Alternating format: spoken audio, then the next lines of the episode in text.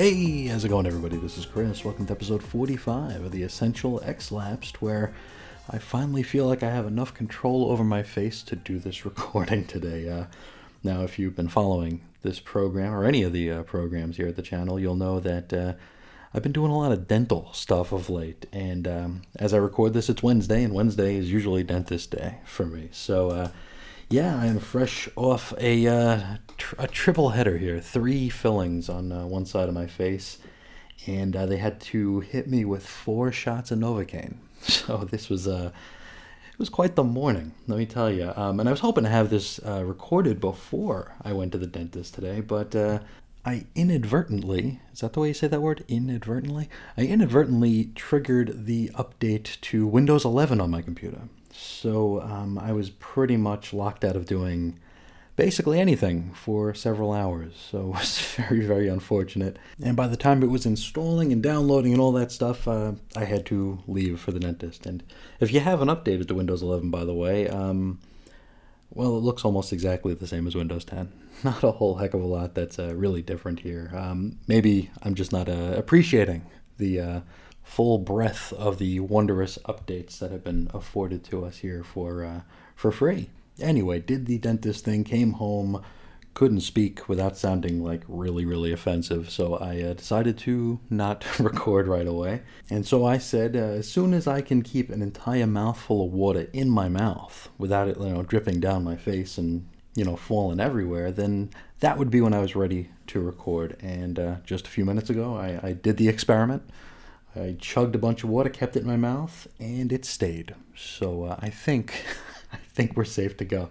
Now another thing that sucks about having to go to the dentist is uh, I'm trying to drink a gallon of water every day. I hear it's good for you. I've been you know reading about it. It's supposed to be really good for your skin, for your muscle development, stuff like that. So for the past like three weeks or so, I've been having a gallon of water every day, which I had no idea was kind of like taking on a second job or a third job. I mean, it's uh There's a lot that goes into drinking water, it turns out.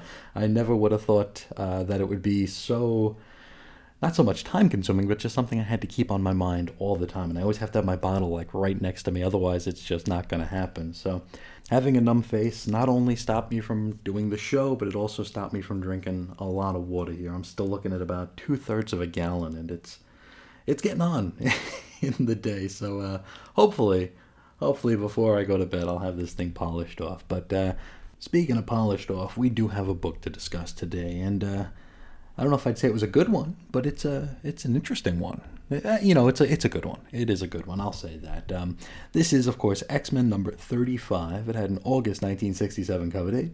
Story's called Along Came a Spider, dot, dot, dot. Written by Roy Thomas, pencils Werner Roth, inks Dan Adkins, letters Jerry Feldman, colors I I can't think of anything witty or, you know, my shade of witty to say about that. Edit Stan Lee, cover price 12 cents. Now, we open with Banshee screaming his way over the mountains of Europe. Which mountains? You know, the ones in Europe. Um, now, he's hot on the trail of the uh, Dread Factor 3. Now, if you recall, the last time we saw old Sean, uh, he was a mind slave of that organization. And here's the thing he's still wearing the mind control headband that he wore in that issue. Don't worry though, there will actually be an explanation for that by the end of the issue. Now, Banshee eventually gets to where he's going and he starts screaming into a mountain, or ultrasonic probing into a mountain. And this is the way he's able to deduce that one of these mountains, this one in particular, is hollow. Now, as he approaches it, a little doorway opens, he goes to enter, but finds himself attacked by a mechanical spider. I'm sure you can already see where we're going with this. I, I did neglect to say that the cover of this one has a Spider-Man on it, uh, prominently featured, so um, you probably already know where we're going. Anyway, the Robo Spider zaps Sean with a paralyzing ray, which sends him reeling backwards. He begins to plummet, but he's able to recover, thanks to uh, the luck of the Irish. And yeah, he, he actually says that. Um, I tell you, I am of Irish descent. I have the 77th most popular Irish surname, of course. But I don't know too many people living in Ireland. Um, do we mention the luck of the Irish in conversation? Like, is that something that we say often? Uh, is that how we explain away certain situations? Have have I been derelict in my duties as an Irishman? Well, you tell me. Anyway, Sean manages to regain control and fly back to his rented chalet. Once inside, he prepares to send a message of warning to the X Men because he must warn them about the spider. And uh, you probably you probably see where this is headed, right? Mm-hmm. Let's join the X Men. They are currently flipping through a room full of filing cabinets. Why? Why not? Angel is off flying around, hoping to figure out where the professor might be. Like what? I mean, okay, let's say that in passing here. That sounds perfectly logical, right? It's like, oh, he's he's out doing recon. But when you stop to think about it, and I'm sure we're not supposed to stop and think about it, let's consider how stupid that sounds. Like, is Warren hoping for an epiphany? Is there anybody out there he can actually ask? Was there a trail of breadcrumbs of some sort leaving the mansion that he's following? No, no, none of that. Uh, I'm guessing he was probably just flying around in circles for an hour to get out of filing duty. Now, Warren does return and he's got Bupkis. But he does mention that he saw a flying saucer. Oh, and it might be worth noting uh, at all times during these early scenes, Beast is holding a screwdriver. And I mean, that's almost got to be a gag at this point, right? Anyway, exactly one second later, Bobby pipes in, stating that they're receiving an urgent message from Banshee. And it's that whole beware the spider thing. We pop back to the chalet where Banshee collapses out of exhaustion. And, as luck would have it, Factor 3 is right there to collect his KO'd body. We see what might be the leader of Factor 3 from behind here. He's giving orders like he's Dr. Claw from Inspector Gadget. We don't see his face, we just see like the back of his chair and his arm. Now he orders his men to send one of the recon units to the USA to find out how much the X Men actually know. Now we know that they know is somewhere between diddly and squat. I mean, they know to be wary of spiders, and I mean, that's just common sense, right? I mean, you run into a spider, you either squish it, or if it's too big, you run away and never come back. If it's in your house, you just set it on fire. You know, you, you do whatever you can to get away from it. Now, you might not know, but I've had some battles with giant spiders over the uh, past several years. Uh, I live in an area with a lot of new builds. You know, our house was a new build. Both our recent homes were uh, new builds here. So there's construction going on pretty much constantly. Houses are being put up, uh, foundations being dug out, and so uh, creepy crawlies tend to emerge from the underworld. Uh, you know, they're they're not wearing diapers like the Mole Man or Tyrannus's uh, soldiers, but they do emerge. And I remember a few years back, I smashed one with a boot, only to have the some bitch leap at me afterwards. I mean, like I, I, I could have. This thing was just I, I hammered this some bitch. And as soon as I lifted it, the thing leapt at me. I must have screamed like uh, like like Banshee probably. I was just beside myself. And I mean, just thinking about it right now gets uh, yeah, makes my skin crawl. Anyway, let's shift scenes again. We're going to meet up with Peter Parker, who's decided to take a ride through the countryside on his little motorbike. Now he's relaxing after a run-in with the Kingpin, which oddly enough, doesn't get a footnote. We do get a footnote for Spider Man, like Stan jokes around saying, hey, you know this guy, don't you? But nothing about Kingpin, nothing about what issue to go find to find out about that story. Anyway, Pete hops off his bike and walks toward a stream. He claims that he's going to do the Thoreau bit for a while. So uh, we might assume that he'll refuse to pay his taxes, get tossed in jail for an evening, get bailed out by his aunt, and then be looked at as some sort of cultural icon. sorry, uh, Superman grounded flashback. Those those happen from time to time. Anyway, Pete happens across an abandoned mill and decides to play suburban explorer. Just then, he notices a flying saucer overhead, and so he pops into the mill to Spidey up and checks out the UFO. From the saucer appears one of them Spiderbots. Now, Spidey makes a like a maybe we're related joke before our battle begins to rage. And rage it does. Um, Spidey sure seems to be taking his time with this stupid robot. Like, seriously, it's five pages of him deftly dodging paralyzer bolts and quipping. Uh, finally, Pete manages to grab the thing by its head and forces it to blast itself. Now, while the fight was going on back at the mansion, Cerebro started screaming like uh, me seeing a spider or Banshee, I guess. Now, Beast is still holding a screwdriver, by the way. Anyway, the X Men jump into the Rolls Royce and head down to the old mill. There, they're faced with Spider Man. And I mean, it's a Marvel comic. There's a misunderstanding. You know the deal. It's fight time. it's fight time. Now, Spidey was not expecting things to go this way, and he even mentions how the X Men tried to rush him into joining their team back in issue number 27. Our heroes, they ain't fit in a chat though. Now is a time for action. So Angel swoops in and misses. Spidey then webs up Warren's wings and slams him to the ground. Next, it's Beast's turn, and he lunges at Spidey with his screwdriver in it. No, no, no screwdriver. He left it at home. He just leaps at Pete and misses. Spidey goes around back and uh, swing kicks the barefoot one out through one of the mill's windows and down to the ground. Spidey's future amazing friend then gets in a like a joust-like position, like he's on an ice slide, but he's got an ice lance also pointed at the webhead. And Spidey like looks at him, kind of giggles, and then just drops out of Bobby's way, and Bobby goes, you know, crashing into the roof. Cyclops then threatens to blast Spidey with his cursed eyes if uh, if Spider-Man doesn't settle down and talk, which uh, hey, Scott, uh, Spidey wanted to talk. He only wanted to talk. You guys attacked him. Come on, I'm on your side most of the time, but I gotta call a spade a spade here. Anyway, from here we shift back to Xavier's, where Marvel Girl is waiting by the telegraph machine. She mentions how, just as soon as the others left, Cerebro stopped whining. So I guess I won't get the opportunity to uh, joke about Cerebro actually pinging for Spider-Man. um, hell, at this point, um, Spidey might be the only person in the Marvel Universe who Cerebro won't ping for. She's also happened across some information from Xavier's files.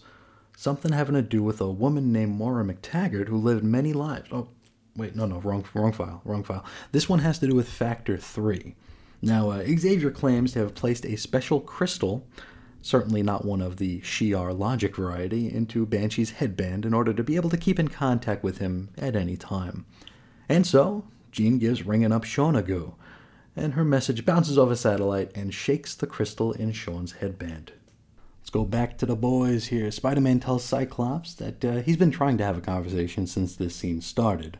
It's not his fault the X Men attacked. And so, with tensions a little bit lower, uh, Cyclops decides to ask Spidey the big question, which is Are you now, or have you ever been, a member of Factor 3? Um, Spidey obviously hasn't the first friggin' idea what a Factor 3 is.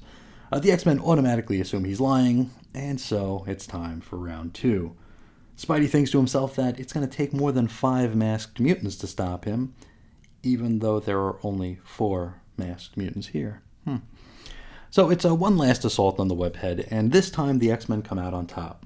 And I mean, I guess offense tends to be more successful when you're not attacking your foe one at a time. Um, anyway, after some Morituri esque tandem offense, Spider Man winds up in the creek. While he's down, Marvel Girl calls into Scott's Dick Tracy watch to let him know that Cerebro stopped pitching a fit shortly after they'd left. Spidey steps out of the drink and informs the group about the mechanical spider that he fought, and Scott stands there stroking his chin, going into deep thought. And he suggests that, hmm, maybe that mechanical spider was created by a mutant, and that's why Cerebro pitched a fit. Yeah, sure, why not? Um, now, the X Men pretty much just leave Spidey standing here at this point. They hop back into the rolls and just drive back to the school. Uh, poor Spidey, he's just left standing here like an idiot. Uh, back at the mansion, Jean has managed to track Banshee and has a big ol' atlas in her lap trying to deduce their next location. The X Men return shortly, and Jean points them to a mountain range in Central Europe where Banshee's being held. Now, Scott suggests that Jean stay behind as he doesn't want her to get hurt, but he claims he respects her too much to tell her outright not to come. And uh, so Jean's a coming uh, on the on the trip, and that, my friends, is where we leave it. Next episode, the one and only appearance of Mekano or Mekano. I'm sure I'm going to have a lot of fun with that name. And I suppose since it is his only appearance, it'll also be a uh, a full scale fake ass comics history on uh, the menace of Mekano or Mekano.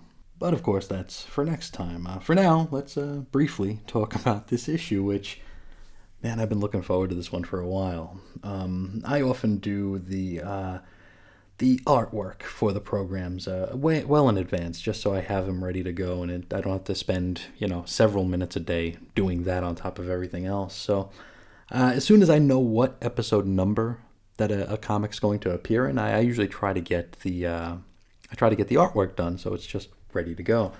So when I set the schedule to go like 20 episodes into the future, I saw that this one was coming, and um, I was probably on episode like 35 or so when I saw this one was episode 45. So I was very, very excited to get to it, even though I should have known better. I mean, it's a it's a Silver Age Marvel comic, and of course, there's going to be a misunderstanding. Of course, there's going to be a fight, and of course, it's going to end in a sort of kind of unsatisfying way, at least relatively speaking, when compared to my initial hopes for it. Which I mean, that's pretty unfair of me to do, trying to hold something up to absolutely ludicrous expectations.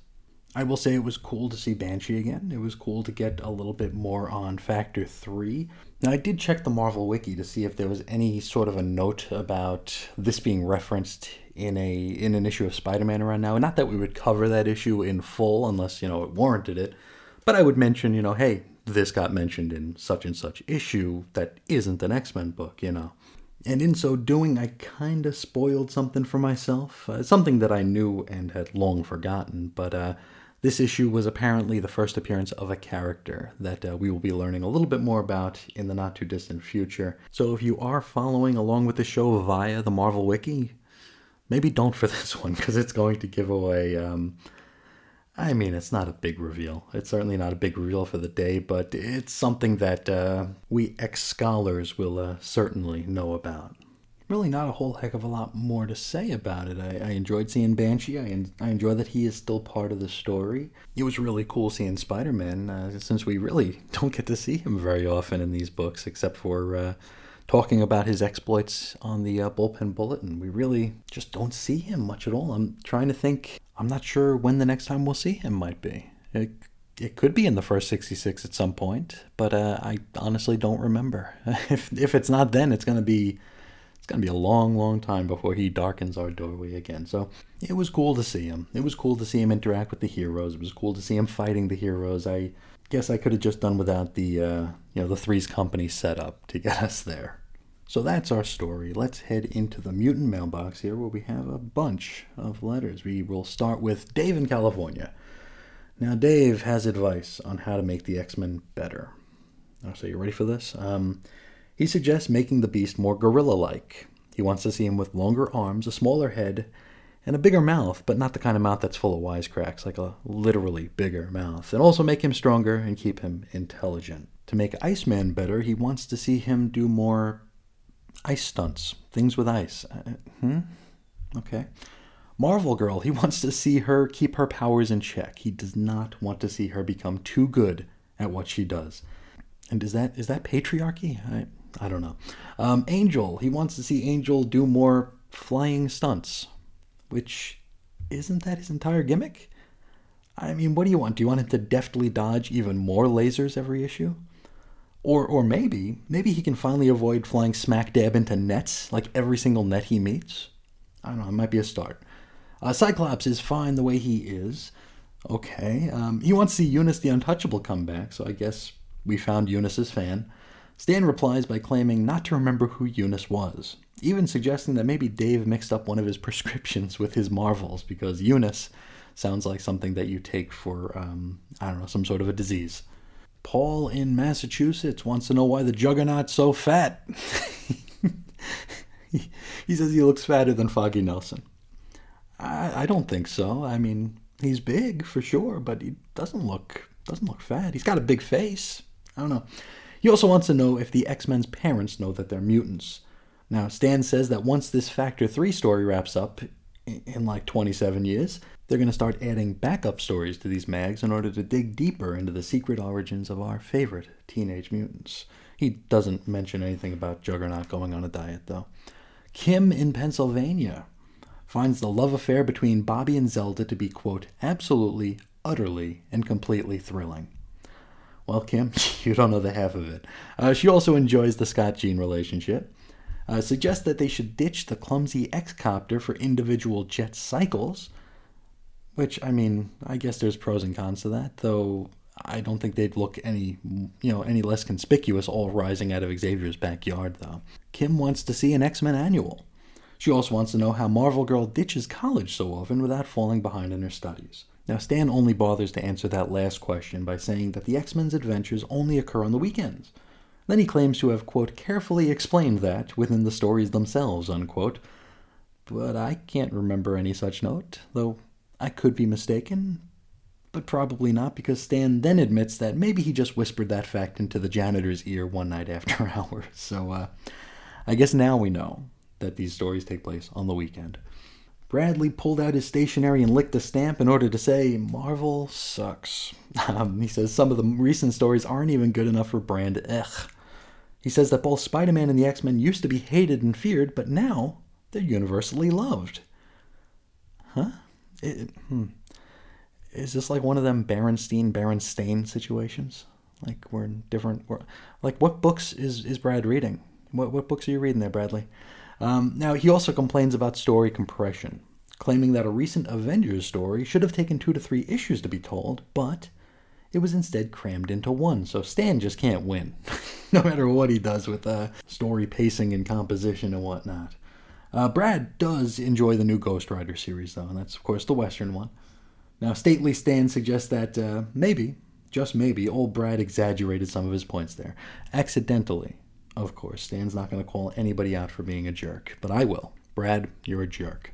Next, author in Jersey. Now he takes issue with the oh boy, he takes issue with the cover blurb.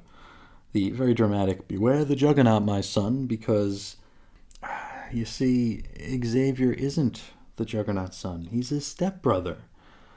Oy. Uh, Stan explains that this is a literary reference to Lewis Carroll's Beware the Jabberwock, my son. He then says to keep a lookout for The Cow Jumped Over the Magneto, Jack Be Nimble, Jack Be Quicksilver, and four and twenty black bolts baked into a pie. Which there you there you go. There you go, Stan.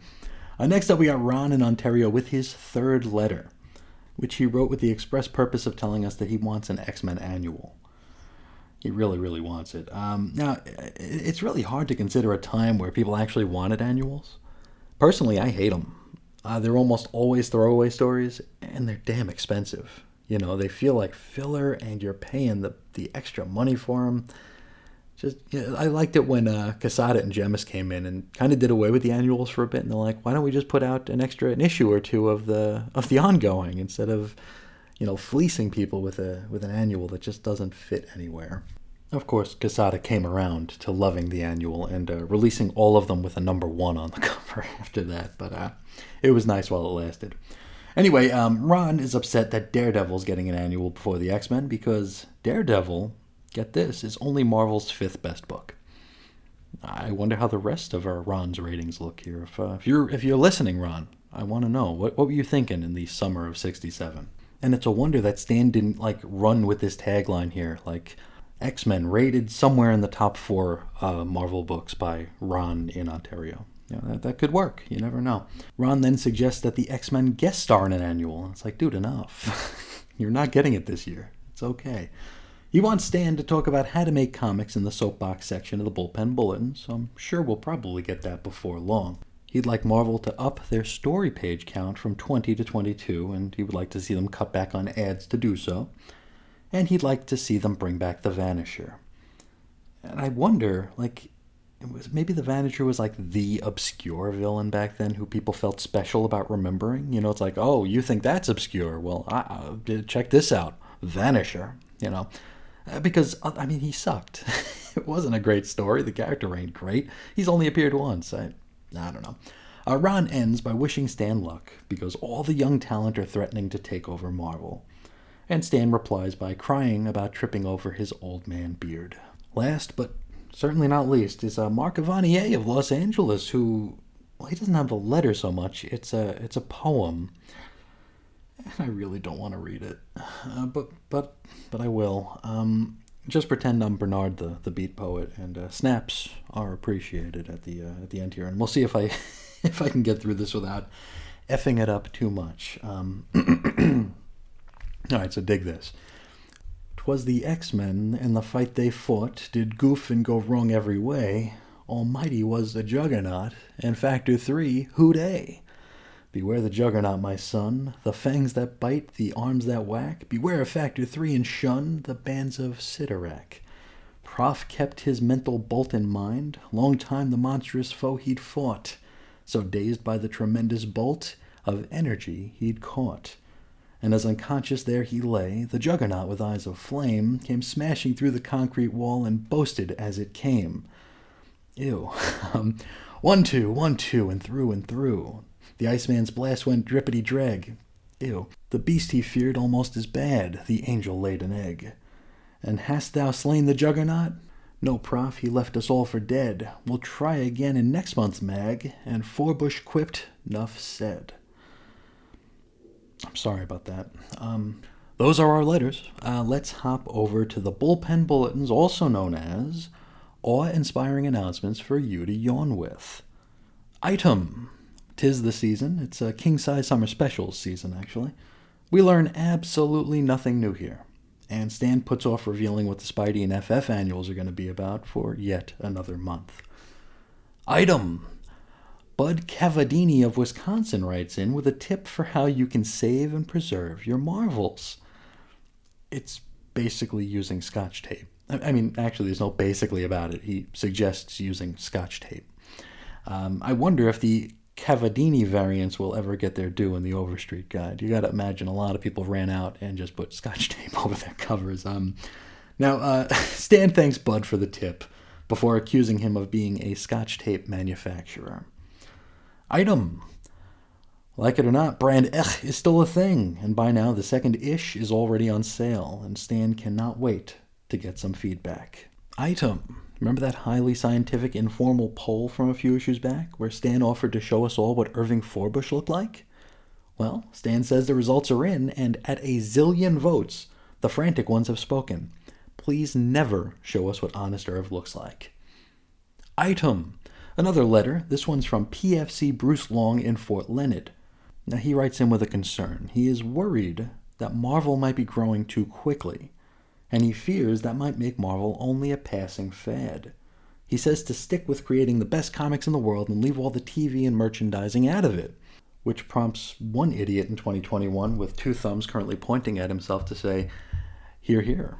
Stan says there's something for everyone at Merry Marvel, and if the merch isn't for you, well, they're still putting just as much effort into crafting the best comic stories around. If only the same could be said today. We wrap up with Stan's soapbox, where Stan says he really loves getting everybody's letters, but for goodness sake, could you make them shorter?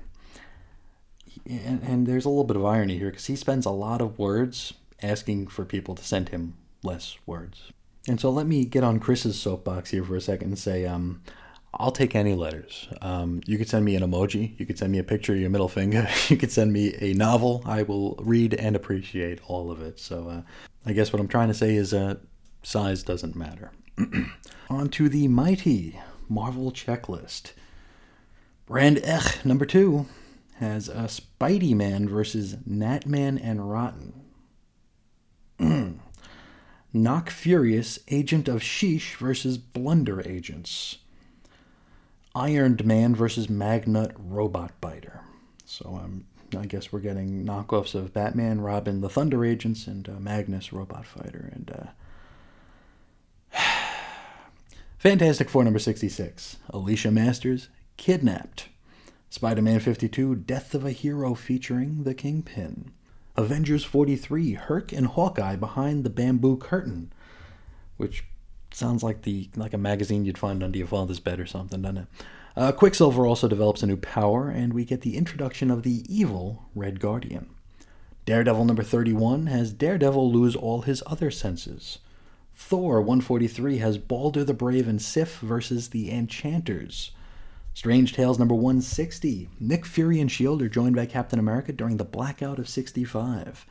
Now, this is referring to a real world event that took place on November 9, 1965, in which much of the northeastern United States and parts of Canada were left without power for 13 hours. It affected 30 million people and 80,000 square miles. And at least I'm assuming that this story has to do with that, because, I mean, that is the blackout of 65. Also in the issue, Doctor Strange, having been defeated by Baron Mordo, must stop the Earth from being destroyed by the Living Tribunal. Suspense number 93 has Iron Man defeated.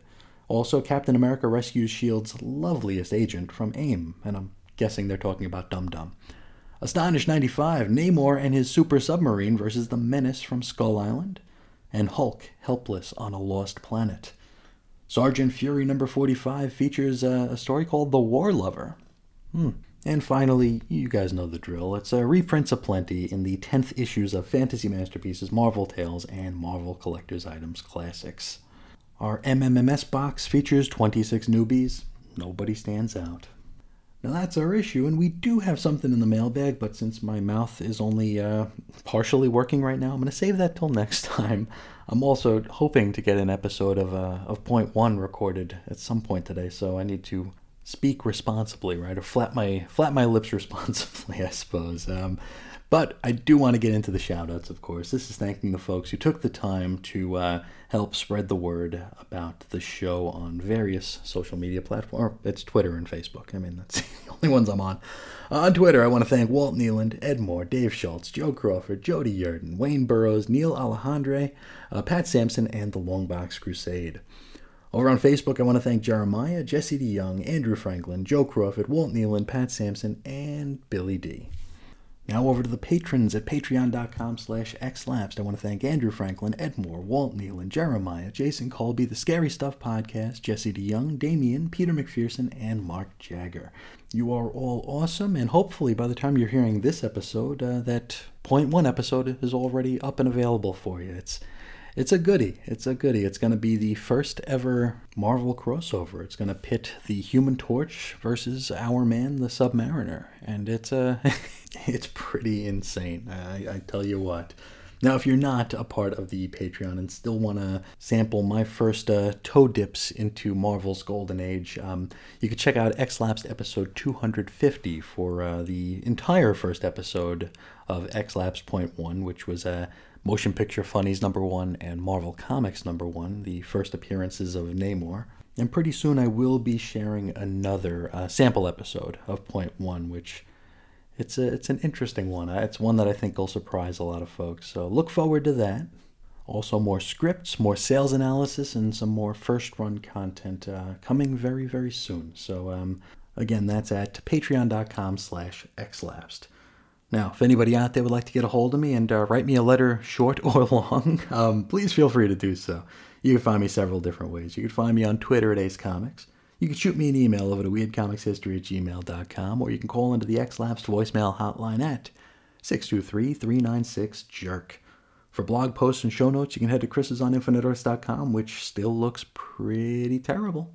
it's a disaster. I'm still shopping around for a... Uh, for a template. I think that's the word I'm looking for a template. If anybody out there has any uh, suggestions, I, I, will take them because I am. I'm not clueless. I, I know what I want. I just can't really draw what it is that I want, and I certainly couldn't design what it is that I want. I, I can't. I just can't picture it. I know what it is that I want. I just can't picture it. But uh, if anybody does have any suggestions, I am all ears. Speaking of which, I love hearing from people on Facebook. Our little group is 90s X-Men. And of course, for the complete audio archives, you can head over to chrisandreggie.podbean.com and you can find that anywhere you find uh, any podcasts, noise, and or sound on the internet. And I hate to plug the Patreon thrice, but uh, it's kind of where I put it is right here. So um, patreon.com slash xlapsed. It's there if you want it. it. It's also there if you don't. But uh, I think that's where we'll end it for today. I'd like to thank you all so much for spending some of your day with me. And until next time, as always, I'll talk to you again real soon. See ya.